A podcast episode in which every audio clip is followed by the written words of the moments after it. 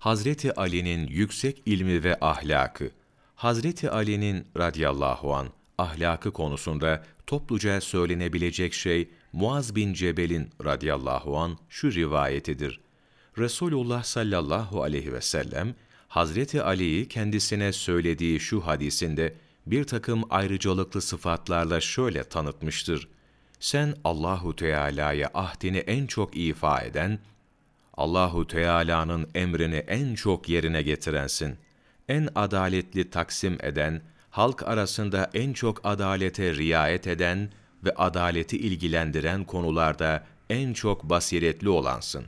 Hazreti Ali radıyallahu an Müslümanların doğru düşünenleri arasında seçkin bir konumdaydı. Özlü sözler söyler, adalet konularında tecrübe sahibiydi. Hazreti Ebubekir radıyallahu an döneminde fetvada başvuru için bir kaynaktı. Hazreti Ebubekir radıyallahu an çözümü sıkıntılı bir meseleyle karşılaştığı zaman Hazreti Ali'yi çağırır, "Ey Hasan'ın babası, bize fetva ver." derdi.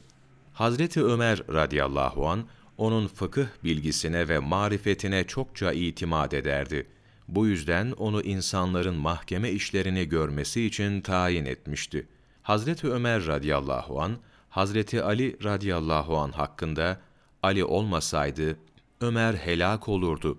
Ali adalet konusunda en bilgilimizdir demişti.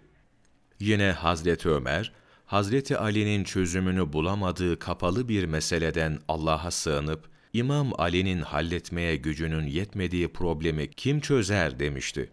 Hazreti Ali'nin sünnet-i nebeviyeyi, hadis ilmini yüksek derecede bildiğini şu rivayet göstermektedir. Hazreti Ali radıyallahu an Aşure günü oruç tutulması fetvasını vermişti. Bu bilgi Hazreti Ayşe radıyallahu anhaya ulaştığında Aşura günü orucu fetvasını veren kimdir? dedi. Kendisine bu fetvayı veren Ali'dir dediklerinde, bunu size nakleden Ali ise onun söylediğine uyunuz. Çünkü o insanların sünnetini en iyi bilenidir dedi.